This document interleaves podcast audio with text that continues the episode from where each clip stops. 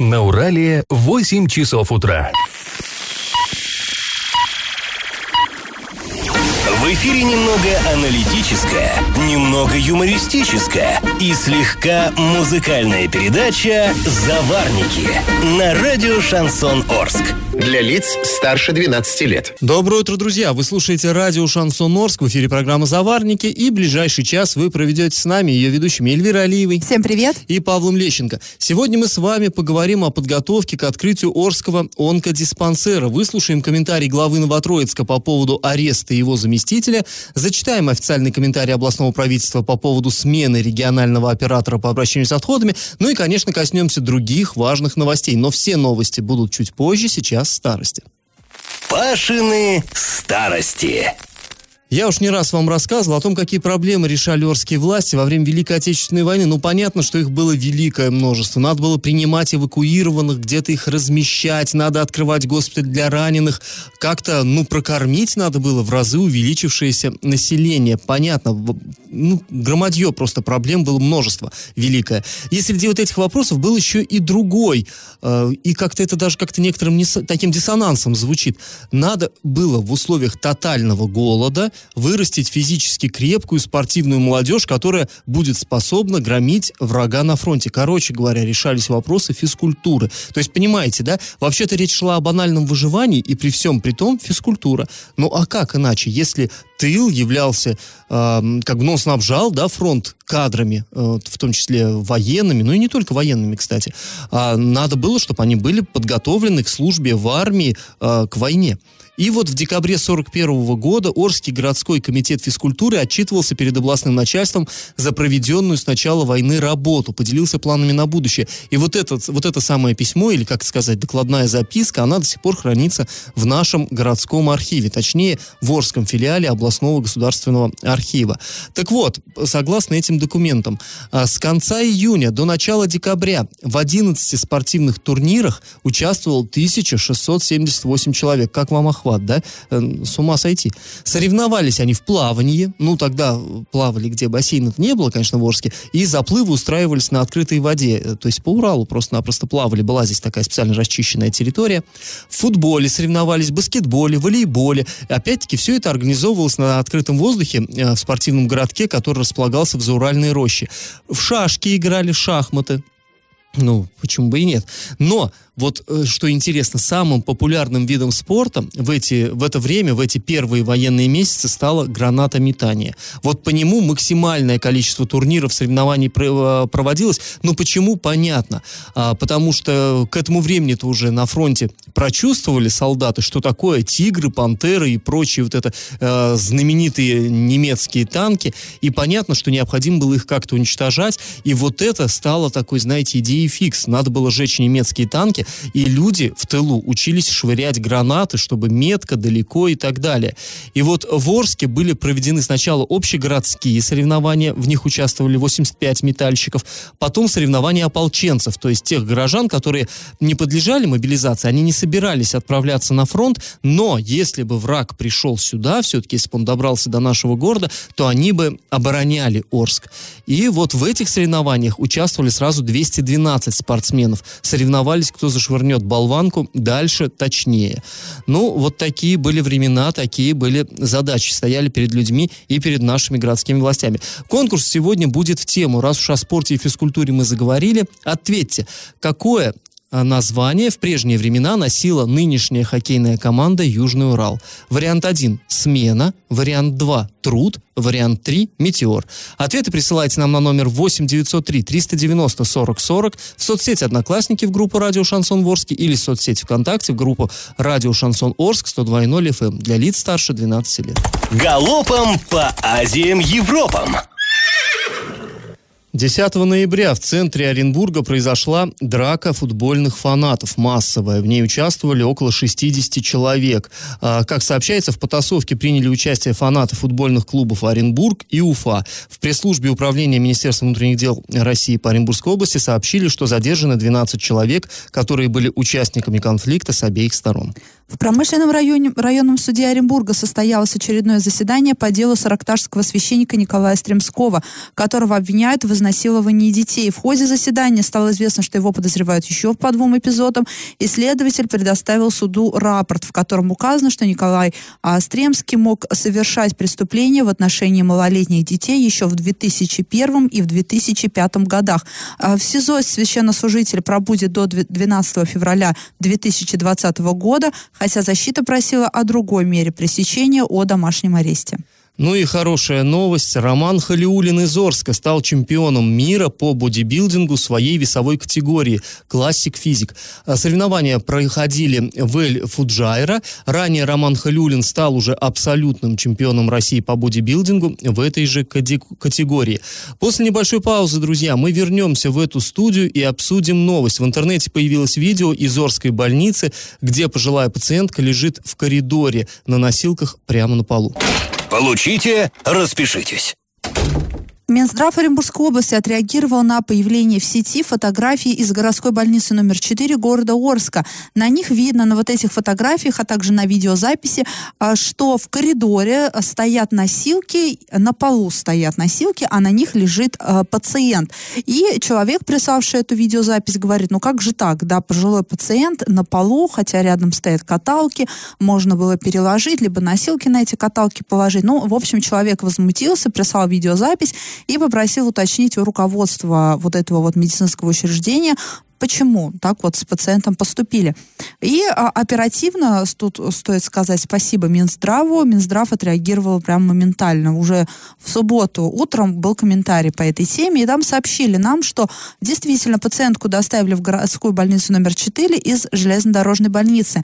Между учреждениями заключен контракт, чтобы пациенты могли проходить обследование. И вот женщине потребовалось сделать томографическое исследование. И пока медработник а, в кабинете заполнял документы, ну, на то, чтобы пациентке была проведена вот эта процедура. Она сама находилась на носилках в коридоре, но это, по словам Минздрава, длилось всего несколько минут. Ну, в общем, поставили быстренько, забежали, документы заполнили и дальше понесли пациентку на обследование. Но здесь еще такой важный момент. Мы э, пообщались просто с э, врачами опытными, и они говорят, что, в общем-то, ничего в этом такого жуткого нет. Там дело в том, что вот эти носилки, у них тоже внизу что-то вроде колесиков каких, то есть не прям на полу женщина, эта бабушка лежала не на полу, а все-таки там какое-то было возвышение небольшое, и они говорят, что в принципе это нормальная практика, то есть ставятся носилки именно на пол, если есть подозрение, что пациент может из них, ну, банально выпасть.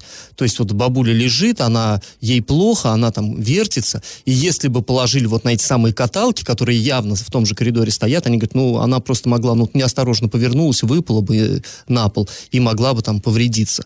Поэтому они говорят, что ничего тут такого. Оно выглядит вроде со стороны жутковато, да, ну, практически на полу человек лежит. Но вот, по словам медиков, в общем-то, ничего тут такого Ну, в ситуации разобрались. А, угу. Человек проявил свою гражданскую позицию, прислал видеозапись, хотя мог бы, конечно, и подойти, да, в тот кабинет и спросить, а почему пациент лежит? Ну, раз он так радеет, почему он лежит, наверное, бы ему также спокойно объяснили, ну, может быть, и не спокойно, но объяснили, и все стало бы понятно, и не возник бы вот этот вот конфликт, потому что, я так понимаю, сейчас и горбольнице номер 4 тоже досталось. Даже если они теоретически не виноваты, да, и это была просто какая-то служебная необходимость. Ну, у нас как, да, у нас сразу в таких э, структурах начинается охота на ведьм. Там, наверное, наверняка и главврача пропесочили, и врачей, и того, кто привез, и того, кто принимал. Но главное, что разобрались с. А после небольшой паузы мы вернемся в эту студию и снова поговорим о громком коррупционном скандале в Новотроицке. Глава этого города сделал официальное заявление, и оно нас, мягко говоря, удивило. Я в теме. Ну, а мы снова возвращаемся к коррупционному скандалу в Новотроицке. Ну, тема э, громкая, поэтому будем мы еще возвращаться, очевидно, не раз и не два. Когда только вот это все произошло, а я напомню, там задержали двух крупных чиновников. Первого заместителя главы города Новотроицка, и э, председателя комитета по строительству, транспорту, коммунальному дорожному хозяйству. А, то есть их э, обвиняют в том, что они вымогали взятки и брали взятки за то, что там э, выполнены по госзаказу работы были выполнены некачественные, и они как бы на это закрывали глаза. То есть, ну, так, таково, э, такова версия обвинения, следствия. Э, так вот, когда только это произошло, мы пытались связаться с главой города Новотроицка, ну, тогда никаких комментариев из администрации не последовало. Они сказали, сказали, не-не-не, мы не готовы. Ну, в общем-то, ладно. И вот э, на днях они, значит, все-таки Дмитрий Буфетов, это глава города Новотроицка, он дал официальные комментарии нашим коллегам. Ну, э, обычно в таких случаях как-то собирают какую-то там, Ну, прессу с, с разных СМИ. Да, чтобы было понятно, мы перед этим, вот, ну, конкретно я звонила в пресс-службу гла- главы Новотроицка, ну, там, кажется, пресс-служба администрации города, я так понимаю, Да суть. Новотроицка. Ну, да, нам абсолютно не важно это. И нам сказали, нет, глава не будет давать никакие комментарии, потому что это все прерогатива сейчас следствия, да, вот именно какие-то вот такие моменты он не может э, комментировать, потому что там, ну, что совесть ему не позволяет, ну, потом, как выяснилось, позволяет, а и компетенция не позволяет, да, он может только сказать, да, действительно задержали чиновников, да, и действительно проводились в администрации обыски. Ну, все, мы это восприняли как официальный комментарий, и тут раз видеозапись выходит в пятницу, устроили, устроил глава города меж- между собойчик там с определенными журналистами и на видео дал вот этот комментарий. Ну и так вот, комментарий, в общем-то, интересный. А, какие основные моменты мы для себя выделили? Там не, так, э, не такое большое обращение. Во-первых, он заверяет, что для работников администрации, для него самого вот эти обыски, задержания, все это стало шоком. Это была спецоперация, которую проводили э, ФСБ, именно даже не, не новотроицкие, там, не орские специалисты да, этой службы, а они приехали вообще из э, окружного уровня, то есть они из Нижнего, по-моему, прибыли, и вот они все эти действия про- производили, поэтому даже для силовиков новотроицких это тоже было неожиданностью. Второе. А, Дмитрий Буфетов рассказал, что ранее с Артемом Липатовым, то есть это вот его первый заместитель, обвиняемый, который сейчас, так вот, проводились какие-то профилактические беседы, так как на него поступали жалобы. И э, жалобы именно по антикоррупционному законодательству в этой сфере. Ну, странно вообще, почему тогда мер каких-то не приняли, он продолжал работать, не совсем понятно. Но здесь не уточняет Буфетов. В общем, были-были, проработали, предупредили, чтобы хорошо себя вел, и как бы ладно. И третье. А, Буфетов заявил, что после а, вот того, как вот это все завершится, вся эта эпопея, чиновники покинут городскую администрацию, потому что он считает, что такие люди в администрации работать не имеют права. Давайте мы сейчас выслушаем фрагмент выступления Дмитрия Буфетова, а потом его обсудим. Что касается Липатова Артема Владимировича, жалобы на него поступали. Там по его поведению, поведению его сотрудников в ларьке были жалобы от предпринимателей. На антикоррупционных комиссиях эти вопросы рассматривались и сотрудникам, и самому Липатову Артему Владимировичу. То есть э, были э, предъявлены, скажем так, э, требования, чтобы вести э, как бы свою деятельность э, более правильно. Сразу могу сказать, что никто из этих товарищей в команде администрации работать не будет ни при каких обстоятельствах. И неважно, там сейчас идет э, вопрос, там судится о суммах взятки, о том, кто эту взятку брал. То есть, если была такая серьезная проработка со стороны э, специ- специальных органов, значит, там реально есть э, те моменты, которые требуют уголовного преследования. Такие работники в команде администрации не нужны. Вот когда я а вот нужен это... ли главе а, Новотроицку такой глава города, который вам и судья, и следствие в одном лице? Вот я говорю, когда я услышал эту запись, я думаю, что-то, может, я не так понял, перемотал, еще раз прослушал. Не, все, все я совершенно верно услышал. Как-то, вот это вот у меня в голове просто не умещается. Независимо от того, к каким выводам придет следствие, нам такие не нужны. За, ну, а, а презумпция невиновности не, не слышали? Вот э, здесь, э, друзья, я сразу хочу сказать, может показаться, что я как-то там оправдываю вот этого Липатова, я его знать не знаю. Да, и, и виновен ли он будет решать суд и Совершенно следствие. верно. А мы только транслируем информацию, ну уж точно левый человек, а глава Новотроицка здесь, наверное, в, в следственных делах считается ну, посторонним человеком. Он не может такие выводы делать. Да ну и вообще, что, а если, ну, вдруг окажется, что Липатов не виноват, а он все равно, в любом случае он не может работать в администрации. Что за новости такие? Как-то удивительное совершенно заявление сделал Дмитрий Буфетов, и мне здесь, знаете, я снова на свою любимую дорожку к старостям сверну. Как-то я вам здесь уже рассказывал такую историю, вроде бы она старая, замшелая, вроде бы такого повториться никогда не, не, не, не может уже, да? В 37 году в городе Орске арестовали, э, ну, 37 год, да, год большого террора, арестовали, как потом выяснилось, по ложному, разумеется, обвинению, Ивана Бандовского, был он председатель городского совета. И э, вот его а, задержали, и уже через 10 дней собрался горсовет и приняли решение о Бандовском. Так оно прям называлось, о Бандовском. И там писали, что он подлый изменник Родины, т-т-т-т-т, и мы категорически осуждаем, мы будем чистить наши ряды и все такое. в это время Бандовский еще сидел в Оренбургской тюрьме. Его расстреляли через полгода после этого, понимаете? То есть полгода еще следствие разбиралось, виновен он, не виновен. А его коллеги, которые э, буквально там, я не знаю, позавчера еще сидели с ним за одним столом, да, что-то обсуждали, как-то общались, я не знаю.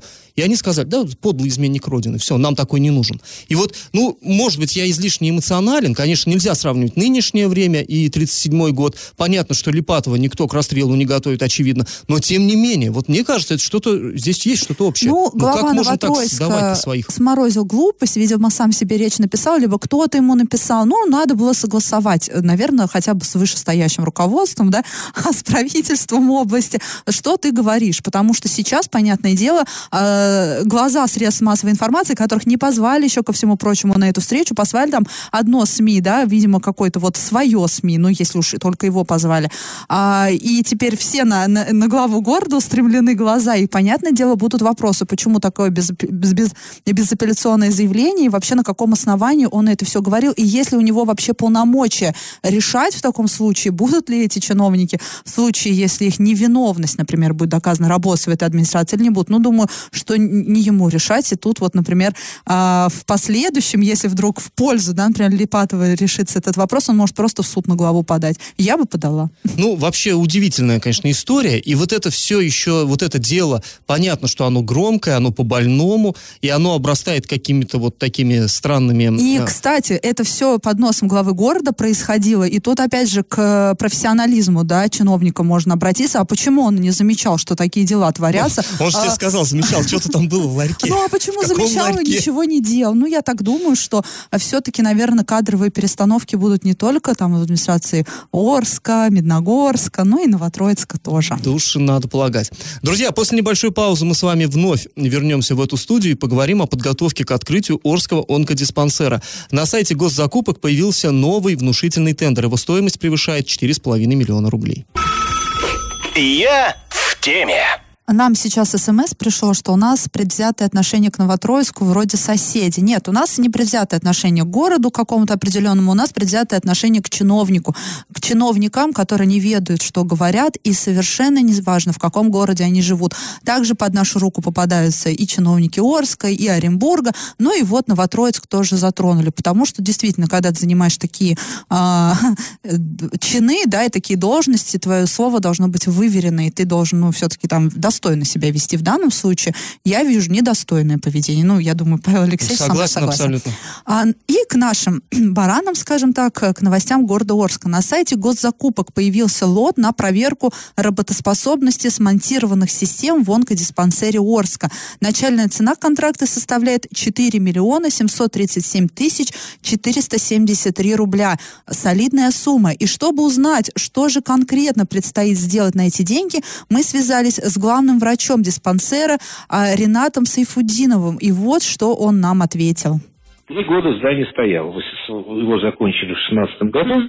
И ничего, естественно, здесь э, не использовалось, не работало. Вот сейчас для того, чтобы это все запустить, те лифты, которые стояли, их надо провести полностью, их обслуживание, проверку и так далее. Вся пожарная сигнализация, вся, вся- всякая там система дым- дымоудаления, слаботочная система компьютерная, проливка водо- канализации, включение водопроводов и всего остального. Там же будет э, всякие резинки, они уже высохли, без воды стояли, все это потечет.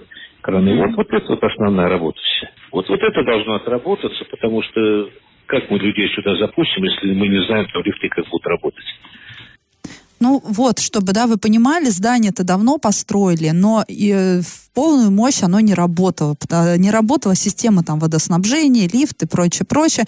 И сейчас, чтобы запустить, чтобы запустить людей в это здание, нужно всю работос- работоспособность проверить. Ну и не Это- только проверить, при необходимости что-то там подлатать, заменить, вот как э, сказал главврач, э, резинки. То есть, Резинки да, ну, уже понятно, там прохудились, да. прокладки, например, они могли сохнуться, действительно. Потому что здание не жило все это время, оно стояло, простаивала, не работала, э, от, а, а, отгрохали такое, да, онкодиспансер, и ему бы сразу бы заработать пациентов принимать, но нет. Ну Поэтому... да, и тем более, что он нашпигован довольно сложными системами, это и медоборудование, и все это требует, конечно, чтобы коммуникации работали, и электричество, там действительно, и та же канализация, водоснабжение и все прочее. Но на взгляд, э, так скажем, дилетантов, вот мы просто посмотрели, 4700, 4 да. миллиона, извините, 700 тысяч, это просто Почти на... 5 миллионов на проверку Просто на проверку. Нам показалось как-то это много.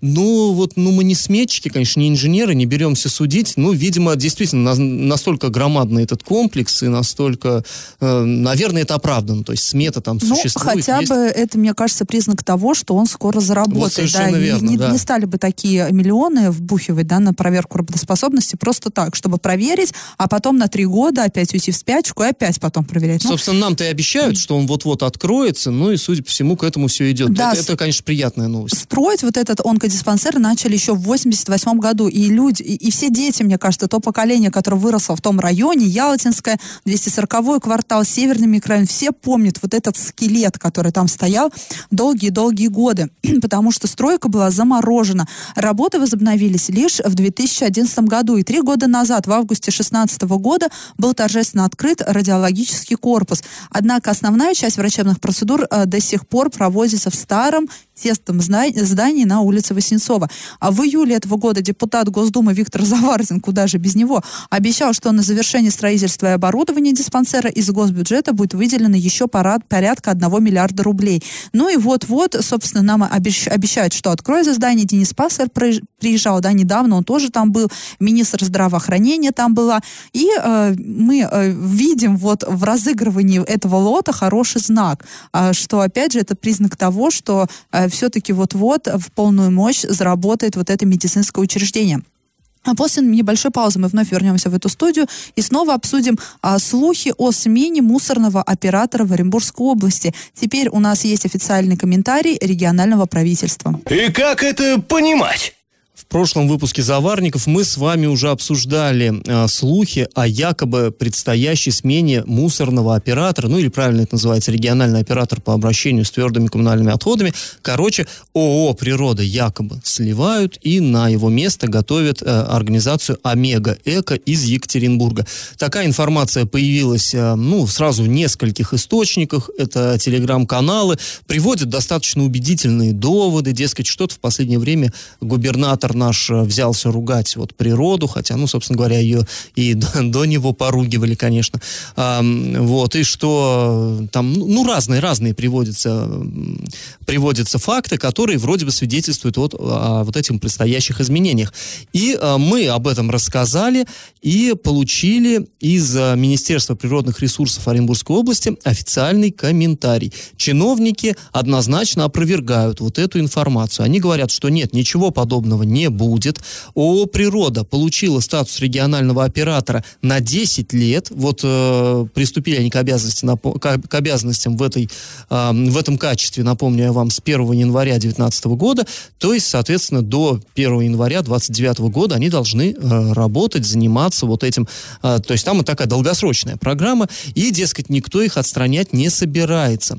Принять участие в этом конкурсе, когда вот э, природу выбрали региональным оператором, в принципе, могли могли э, и из других регионов. То есть здесь закон позволяет теоретически, если бы та же самая Омега-Эко изначально заявилась, то, как нам говорят чиновники, ее могли бы и выбрать, в принципе. Но она не заявлялась, и как бы это не рассматривалось. Кого выбрали, того выбрали на 10 лет. И вот дальше я вам э, зачитаю в соответствии с соглашением об организации деятельности в области обращения с ТКО, региональный оператор приступил к, организации, э, к исполнению своих обязательств с 1 января 2019 года. Нарушение договорных обязательств не зафиксировано. Об этом сообщили в Минприроды. То есть э, ничего нет э, у министерства каких-то оформленных претензий э, к природе, на основании которых могли бы вот это соглашение расторгнуть. То есть для оснований для лишения статуса регионального оператора на настоящий момент отсутствуют. При этом, как мы понимаем, а, сама по себе процедура такая возможна. То есть если все-таки природа будет каким-то образом нарушать вот это вот а, заключенное соглашение, то чиновники могут инициировать его расторжение. То есть теоретически такая возможность есть, но в региональном правительстве нас уверяют, что теоретически есть, но практически никаких предпосылок к этому нет. Природа работает, будет продолжать работать, так уверяют э, в региональном правительстве. Ну что же, мы вот даже не знаю, как к этому, собственно говоря, относиться. Не сказать, что вот лично я хотел бы, чтобы сменили. Масса претензий. Лично у меня претензий множество к природе, но я совсем не уверен, что если придет кто-то другой, что что-то кардинально изменится. А, Все-таки природа работает по тарифам с, с э, придуманным правительством, да, там все взаимосвязано, и все наши вот эти мусорные беды сейчас, они зависят, связаны не только с региональным оператором, но и, собственно, с нашей властью. Да, конечно. И тут либо, если отношение вообще не поменяется, то и ничего не поменяется с приходом нового оператора,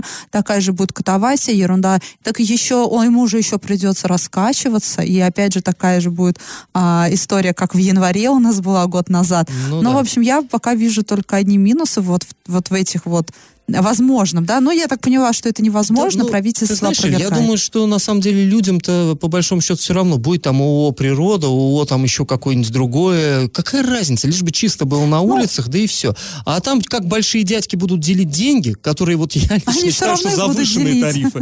Да, как это их уже дела, нас это, в общем-то, ну, мне вот на самом деле без, без разницы.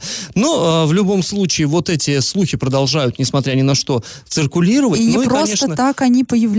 Дыма без огня не бывает. Наверное, действительно что-то готовится. Да, потому в- что в есть такое высоких кабинетах предчувствие. наверняка что-то подобное да, Да, да, не просто так это все сливается в, там, в телеграм-каналы и прочее, прочее. И слухи просто так, особенно такие серьезные слухи, они просто так не появляются. И, кстати, такое небольшое, э, это хорошая новость, гова- поговаривают и обсуждается вопрос, что детей освободят от а, платы за мусор. То есть тариф, возможно, в скором времени уменьшится. И сразу после небольшой паузы мы вернемся в эту студию и поговорим о проблеме обмеления реки Урал. Не прошло и полгода.